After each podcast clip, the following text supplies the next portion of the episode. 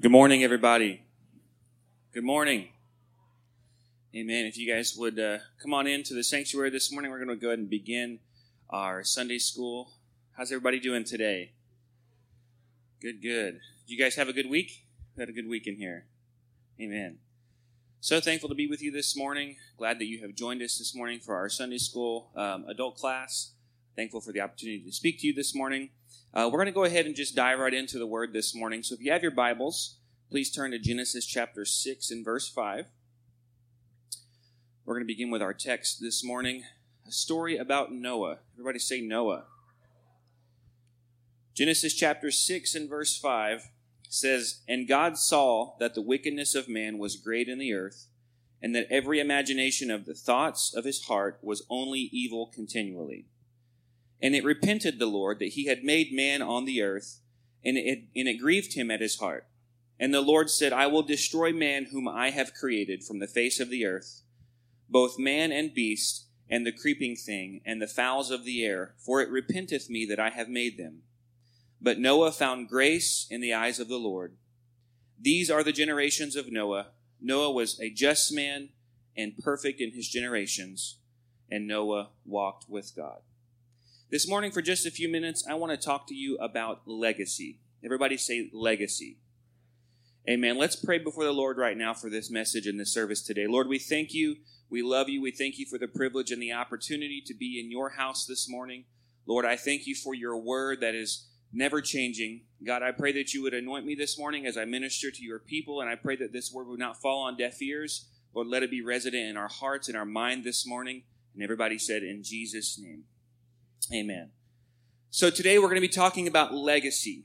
Legacy is defined as the long lasting impact of particular events or actions that took place in the past or in a person's life. Everyone say legacy. Of course, we can look at many people throughout history and understand the impact and the legacy that they left behind. Um, we can look at the scientific community, and we can look at Sir Isaac Newton and Albert Einstein, uh, men who who theorized about relativity and laws of gravity and were mathematicians and scientists.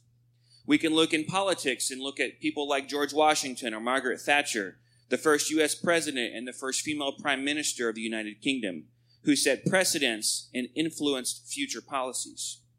We can look at sports and look at the legacies of people like Muhammad Ali and Michael Jordan, considered the greatest of their time, the greatest in their sport, who paved a way and popularized their sport on an international level. So we can look at legacies of many different people throughout history.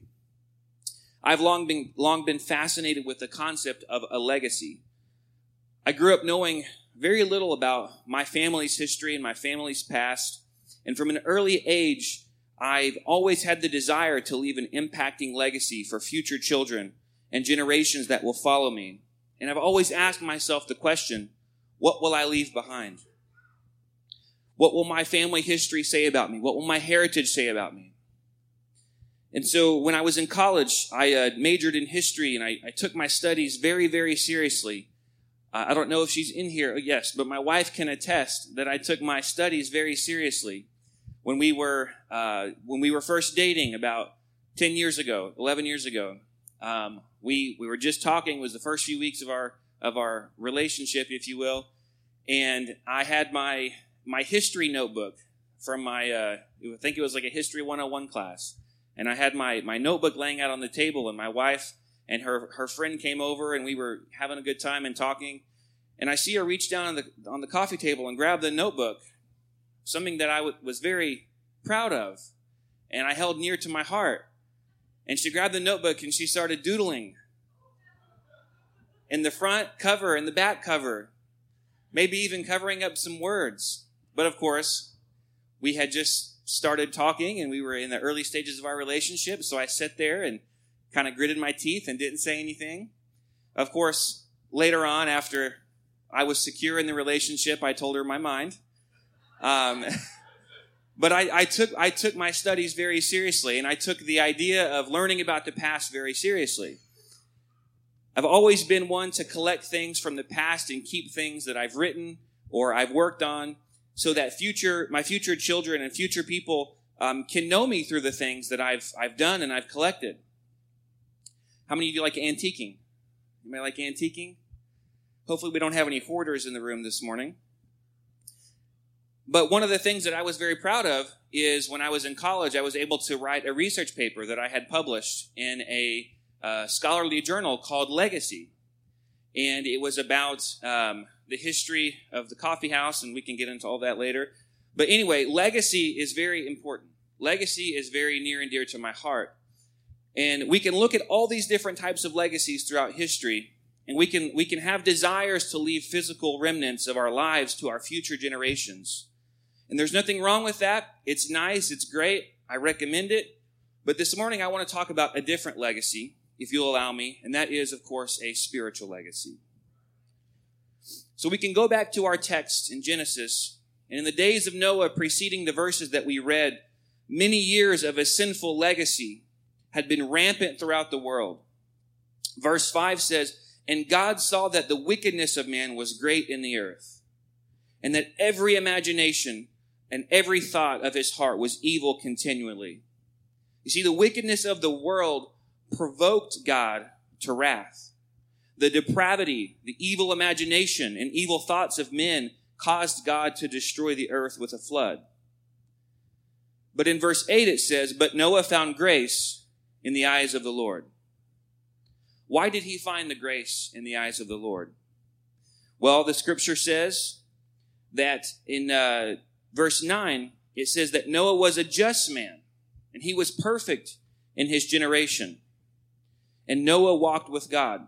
The Thompson Chain Bible refers to Noah as blameless, obedient, sanctified, guileless. Genesis 7 1 says, For thee, Noah, have I seen righteous before me in this generation. And the greatest compliment that Noah could have received in these scriptures was that Noah walked with God. Noah walked with God. And so God instructed Noah to begin building, how to build the ark, beginning in verse 14, ending in verse 17. God gives Noah the instructions of how to build the ark, what it should look like, the dimensions of the ark.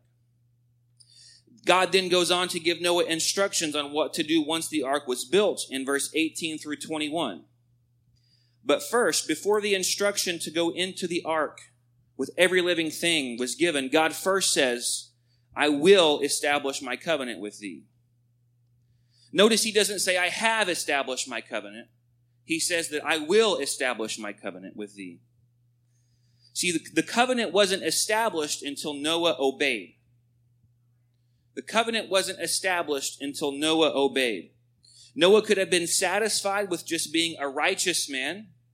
He could have been satisfied with the way that the previous scriptures describe him. But God called him into a covenant with him, which required obedience to his commands. Everyone say obedience. And I've known, and you probably have as well, I've known many people who live right. They follow the do's and the don'ts, but they miss out on a special covenant with God and the covenant that He wants to make because they aren't willing to obey the voice of the Lord. We can check off the boxes of do's and don'ts all day. But God is calling us to a greater covenant, a covenant of obedience. Noah could have been satisfied with being a right man. But God said, I will establish my covenant with thee. But first, it's going to require some action on your part. It's going to require some obedience. And so God tells Noah to gather all the food available. And verse 22 says, Thus did Noah. According to all that God commanded him, so did he. Noah did everything he was commanded, the scripture says. And God goes on to instruct him on the process of bringing the animals into the ark. Genesis 7 5 says, And Noah did according unto all that the Lord commanded him. So, two examples in consecutive chapters where God gives a command, and the scripture says that Noah did everything commanded of him. Let that be said of us this morning. Amen. And of course, the story goes on. God kept Noah and his family during the flood. God provided them with divine care. He preserved them through destruction as the earth paid the, the penalty of sin while extending grace to his obedient servant. Noah's legacy is one of obedience and of righteousness. And I ask us today, what will our legacy be? Will our legacy be one of obedience and righteousness? Or will our legacy be one of just contentment? That we, we, we're just okay with what God has done. We're satisfied with the way people view us and the way people describe us. But what is God describing you as? What is God calling you to? What is God telling you to do so that He can establish something greater in you? Something greater that, ha- that hasn't been done in your life in the previous years. God is calling us to a new covenant. So what will our legacy be this morning? The Bible indicates that Noah built the ark for somewhere probably between 50 to 75 years. It doesn't say precisely, but we can trace back the lineage of Noah and his sons and the descriptions that the Bible says, and we can understand that likely between 50 to 75 years, Noah built the ark. He was given a command by God and built for what is close to a lifetime for us. Anybody past 75 years old? You don't have to raise your hand. But Noah, for almost a lifetime for us, spent building this ark, spent building the promise and the command that God had given him. Saint of God, this morning I ask you, what are you building? What does your life reflect? What does your schedule and your bank account and your relationship say about you? What does your life reflect? What actions are you building up and promoting? What is your life building this morning? Because everything that we do is building something. Every single thing that we do on a daily basis builds up something. What are we building this morning?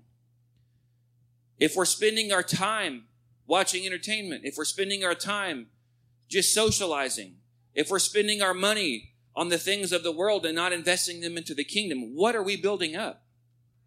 What are we contributing to? What does our life reflect? Noah built an ark even when it didn't make any sense. It didn't make any sense for Noah to build the ark. We can look at the scripture and understand that he was likely in an arid more of a desert area. Likely there was little to no rainfall ever recorded. According to multiple scriptures in Genesis uh, chapter 2 and Hebrews 11, Hebrews 11 and verse 7 says, By faith Noah, being warned of God of the things not yet seen. There were things that were about to happen to Noah and to the earth that had not been seen before. Noah obeyed God by faith even when it didn't make any sense. When he was in a desert area, where there was little to no rainfall ever. He was many, probably many miles away from a body of water or an ocean or a sea. He built an ark in a desert place. He built something that made no sense for an entire lifetime for us. Imagine doing something for the Lord and building something. And I don't just mean emotionally building something or metaphorically. I'm talking about physically building something for 50 to 75 years that never makes any sense. That's what Noah did. So again, I ask, what legacy are you building? What will be said of you? 1 Peter 4 and verse 10 says, As every man hath received the gift, even so minister the same one to another, as good stewards of the manifold grace of God. In other words, use your gift to serve others. Don't just lock up what God has given you. Use it to serve others because God has given us grace and given us opportunity to share the gospel, to share our gifts and our talents, our time and our treasure with others who need it. If God tells you to build a boat in the desert, build it. If God tells you or calls you to do something, even if it doesn't make any sense, do it. Build a boat in the desert. I dare you. Build a boat in the desert elder in the church, if God asks you to serve in kids ministry or youth ministry, even if it doesn't make any sense, do it. It doesn't have to make sense. It never made sense for Noah. If God asks you to build a boat, build it. If God asks you to serve somewhere, serve. Amen? Build a boat in the desert. If not, what are we building? If we're not doing stuff that sometimes doesn't make any sense, if we're not doing things that God has commanded us to do, what are we building? What are we doing? Are we coming here for ourselves? Are we entertaining ourselves? If God says to build it, build it. Amen. If God is urging you to witness to someone, witness to them. Take a step out in faith. Build the boat. You see, I can look back at my own life and ask myself that question. What have I been building In years past, I thought I was building a boat. I, I checked the boxes. I came to church. I participated. I even served. But what was I actually building? I can look back and say that everything that I did for God, or most everything that I did for God in a moment in my life, in a certain time, or f- for the kingdom, was also self serving for me. You see, I thought I was building a boat. I thought I was doing something that was out there and sacrificial. I thought I was building a boat in the desert.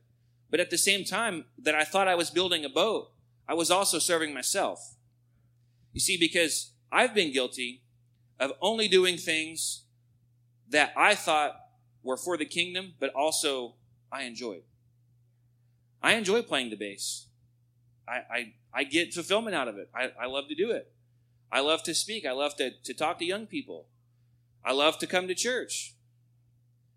But if I'm only doing things that are self serving and that I find enjoyable and I'm not willing to do something that doesn't make sense, then what am I actually building up? Am I building up the kingdom or am I building up my self indulgence? Am I building up my own pride, my own flesh? What are we building this morning? You see, the legacy that I was building was based entirely and shaped by my flesh and my pride. I was not allowing God to build my legacy for me. I was building the legacy I wanted. I was building the legacy and the impact that I enjoyed. I was doing the things that I thought, man, this is, I can serve God and have a good time. I'm not saying we can't have a good time, but sometimes God is going to ask you to do something that's uncomfortable. So I was, I was building my legacy that I wanted, and I wasn't allowing God to build it for me.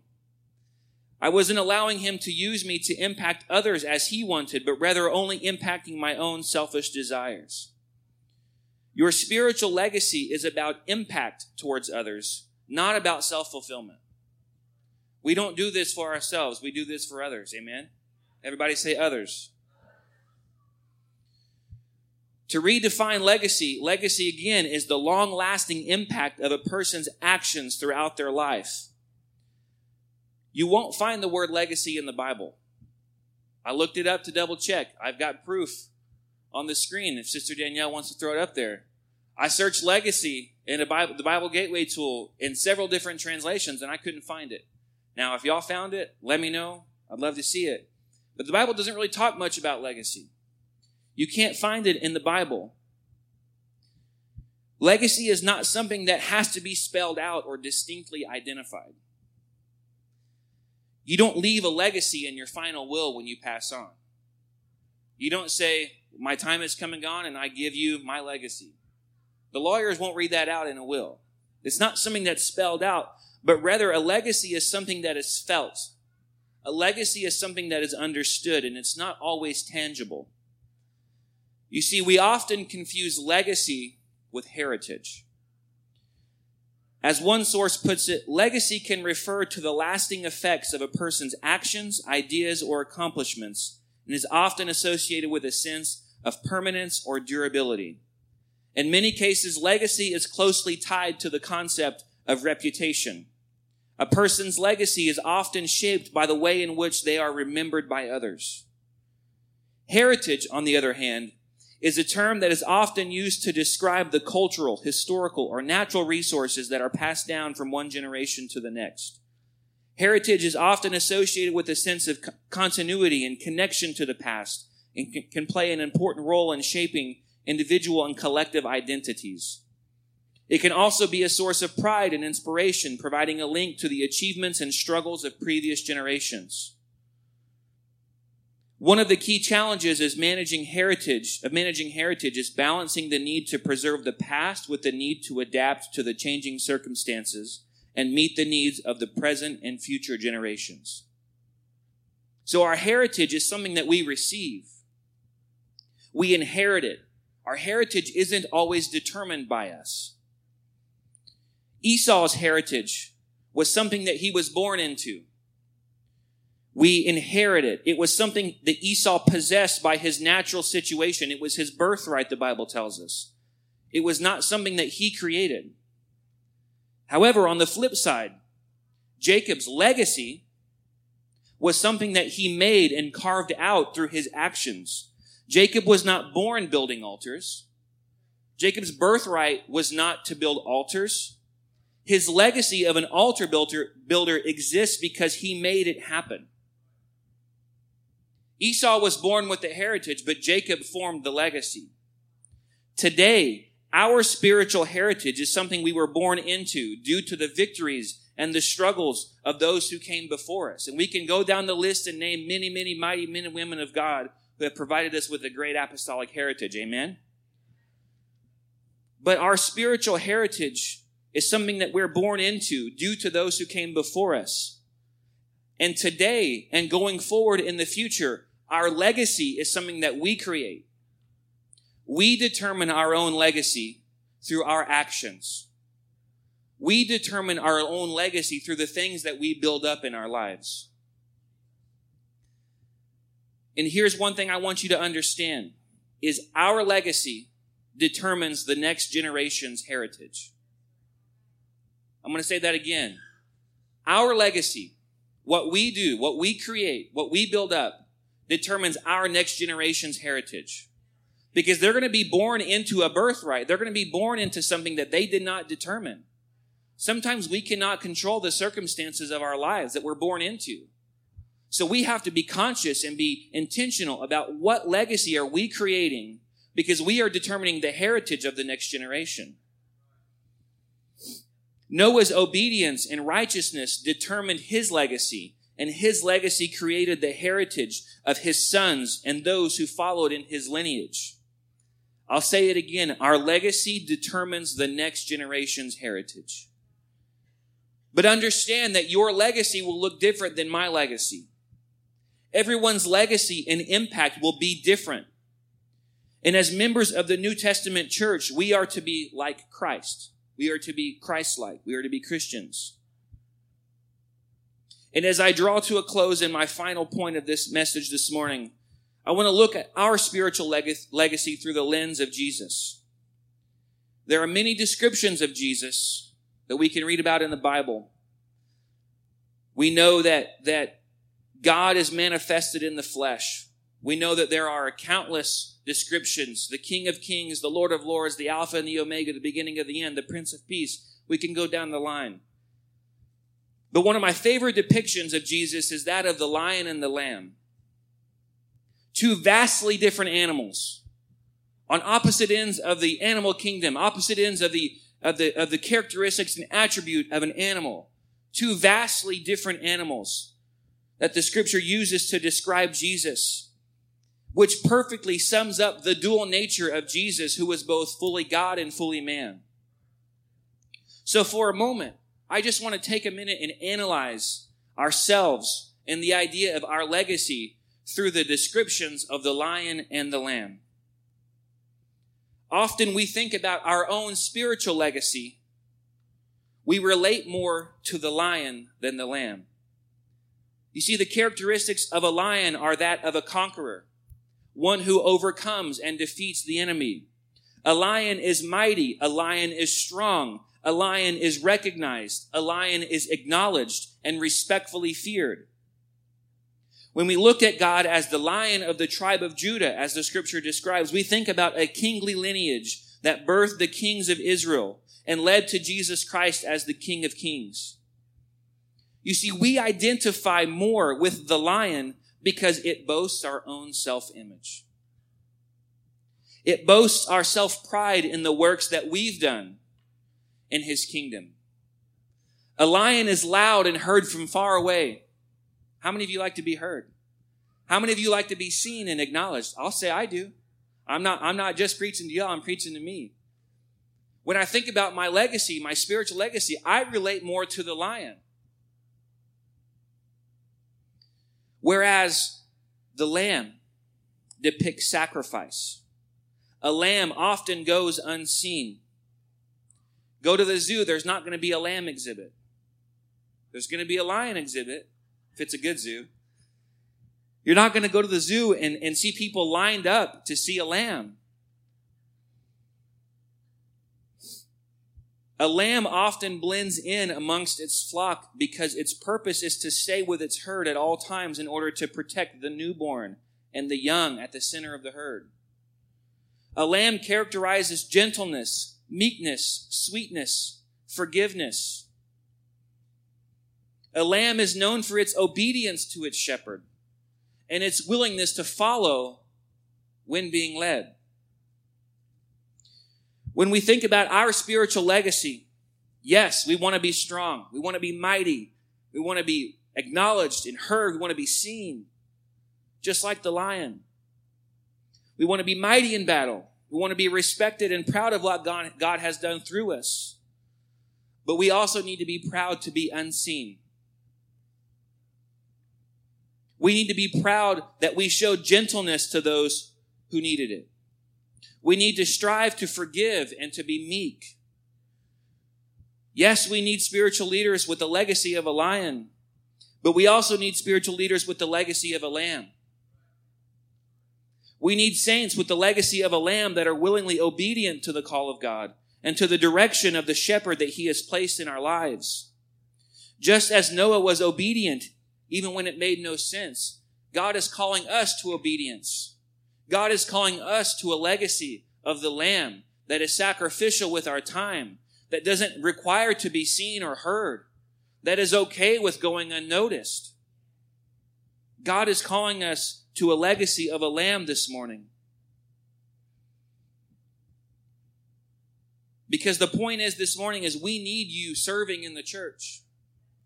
We, we need, and I'm talking to me, we need to be serving in the church. Building a legacy that doesn't require recognition. Our decision to serve should not be based on if we're going to be recognized or not.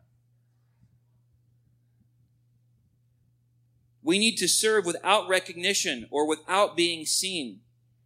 We need legacies being built that are ones of sacrifice and of kindness. We need legacies of a lamb this morning. John 3 and verse 30 says, He must increase, but I must decrease. I believe that God is calling us to a new level of humility. I believe that God is calling, and I'm talking to adults, I'm talking to people of the church right now there's not any young people in here right now, so this message is, is for you. This message is for me. We need to be obedient. We need to understand that our service is not based on our level of increase.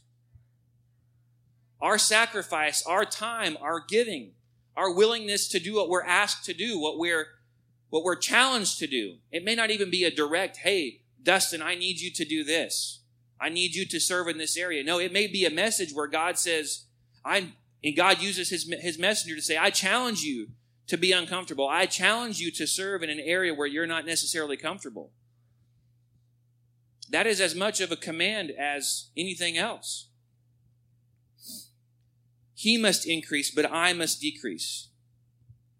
Jesus was referred to as a lamb one time in the Old Testament, in Isaiah 53 7. Jesus was referred to as a lamb twice in the Gospels in the book of John and once in the epistles in 1 Peter.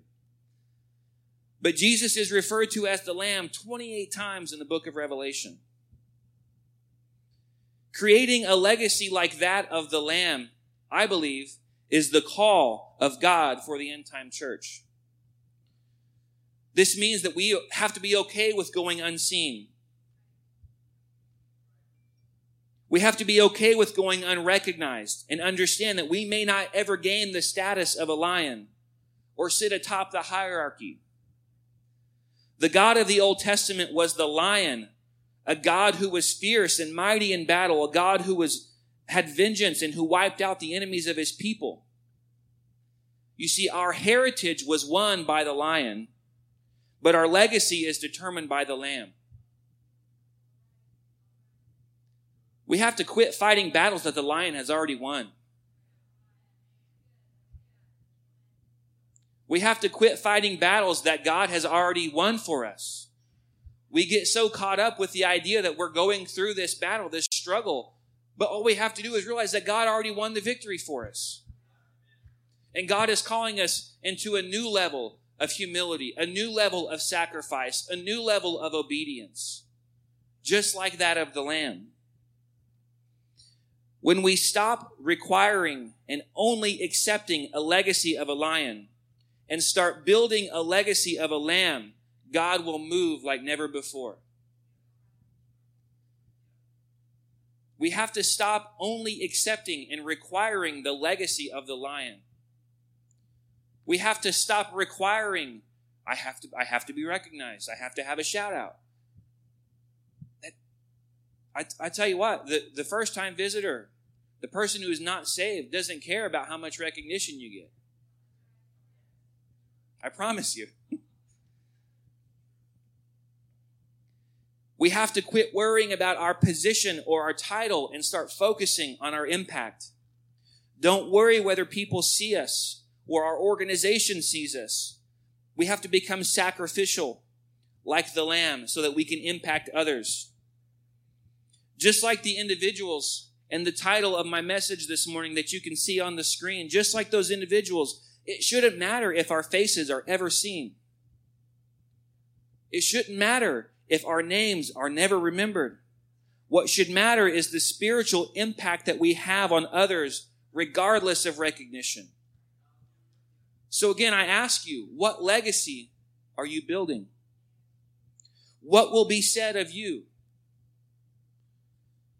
Noah, for thee I have seen righteous before me in this generation. It was said of Noah that he walked with God. Just as it was then, these are the generations of Noah.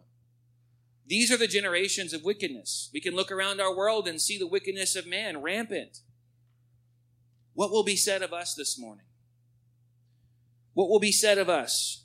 The wickedness of man is great, but are we walking with God? Are you building a legacy of impact for others? Are you creating a godly heritage for the next generation? Are you only willing to accept the legacy of a lion, or are you willing to accept the legacy of a lamb? God has challenged me in my heart as I read these scriptures, as I understand these concepts. God has challenged me in my heart that no longer will my service be predicated on the recognition, on the status, on the title, or even if anybody ever sees it. There are countless people who are serving in the church that do things that never are seen, ever. And we have to be willing that if, if we're cleaning a toilet, or we're vacuuming the carpet, or we're holding a door, we have to be just as equally grateful and understand that that impact is just the same as if you were standing up here behind this pulpit. The impact is just as great, no matter the position, no matter the responsibility. Again, my legacy will look different than your legacy, and that's okay. But God is challenging us to a new calling, a new level of obedience this morning. I want to share a brief story and then I'll, I'll be closing. I can think back to a time in the last couple of years. My wife and I were in Texas. We were at a church serving in music and youth ministry. And we felt in our spirit honestly, we were we were tired. How many of you guys have ever been tired? And so we talked to our pastors and we decided to to take a little bit of a reprieve we felt was needed and the pastor felt was needed as well. And so for a short time we weren't serving in the capacities that we're used to serving again. Capacities that are self-fulfilling, things that I enjoy doing. And that's not necessarily wrong. And so we took a took a few a few months to kind of just step back, and we weren't serving in any capacity.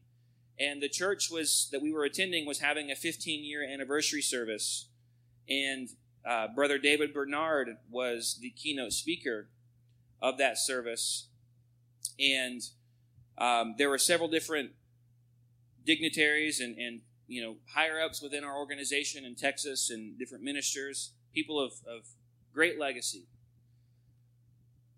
And I got convicted in my heart because I started thinking about, well, Brother Bernard's going to be there. I'm not going to be seen. I'm not going to be up here playing the bass. I'm not going to be leading a service. I'm not to, I'm to go unseen. And I, and I struggled with this for several weeks. And God convicted me in my heart and gave me this message that it doesn't matter if you're seen. And I there was an individual in our church. His name was Brother Vernon. He was an elderly man who had um, at one time been a, been a minister of the gospel. He had been a preacher, and he had suffered a, a pretty severe stroke. And he had almost no memory. He was just kind of there. However, Brother Vernon literally praised and worshiped nonstop in the church. If you were in service, Brother Vernon wouldn't know who you are. He probably didn't remember how he got to church. But when it came time to worship, I could hear him quoting scripture after scripture after scripture. And it was because Brother Vernon had built a legacy of praise and of worship. Brother Vernon had dedicated himself that no matter what, he was going to praise. No matter his circumstance, he was going to praise. And so, during this service, uh, I get assigned to door duty. How many of you thankful for door duty? Door duty this morning. And so I was out there and I was opening the door and I was shaking hands with people that came in. And Brother Bernard came in and I shook his hand. And I thought that I would have this kind of feeling of that was it. Like, I'm, I'm not going to be seen the rest of the time. I thought I was going to have those feelings because I had been struggling with that for a couple of weeks. And I look over, and the person that's on door duty with me is Brother Vernon, a man who, at that point, probably didn't even know who Brother Bernard was. But it didn't matter who Brother Bernard was. It didn't matter who recognized Brother Vernon. All that mattered was he was there to serve however he could. He was there to create a legacy of worship, a legacy of praise, a legacy of impact. And there's a picture. Um, I, th- I think I, I don't know if I sent you that picture, Sister Danielle, but there's a picture of Brother Vernon. I don't think I sent it to you. Um, but there's a picture of Brother Vernon, and we're, we're outside, and, and Brother Bernard is giving his scripture text, and he goes into his uh, reading his passages, and Brother Vernon's sitting there in the foyer with me, and this big foyer is closed off from the sanctuary, so literally we can't see in, they can't see out. But there's a TV screen, and I see Brother Vernon get up from his chair, and he walks up and gets as close as he can to the screen. Because Brother Vernon, no matter where he was at, no matter who was watching, Brother Vernon needed to be near the presence of the Lord as much as he could. It didn't matter if he was in an entirely separate room. Brother Vernon was going to do what he could. He was going to contribute everything that he could, even if nobody ever saw it. And that night, on November 18th, I wrote in my journal my feelings and, and what I had been thinking and and I, I, wrote that I was I was I wrote this in the foyer as I as I am writing I look up and Brother Vernon is standing just a few feet from me probably didn't even realize that I was sitting there still and just staring at the scriptures and quoting the scriptures and lifting his hands. And God convicted me in my heart. You see, because I could have been upset or bitter about not playing music or being involved in the service or being seen. But I look at Brother Vernon. I look at him sitting at the door, opening the door for people, worshiping, participating, even though he is not even in the physical sanctuary that we were having service in. And I see the impact that he had on me and the legacy that he left for me, a man that I never really knew except for serving at the door with him. But he impacted me in a mighty, mighty way. I can look at men here in the church who have impacted me and, left a legacy for me that isn't necessarily associated with the legacy of a lion. We can talk about great men of faith. We have a whole wall of, of men of faith in the Bible. We have a whole heritage of pastors and men of God here. But I can also look at our door greeters, people who are welcoming in our visitors. I can look at the meekness and the gentleness of Brother Rogers. I can look at the commitment of Sister Cindy Adams. I can look at Brother Budgie and his dedication to the Word.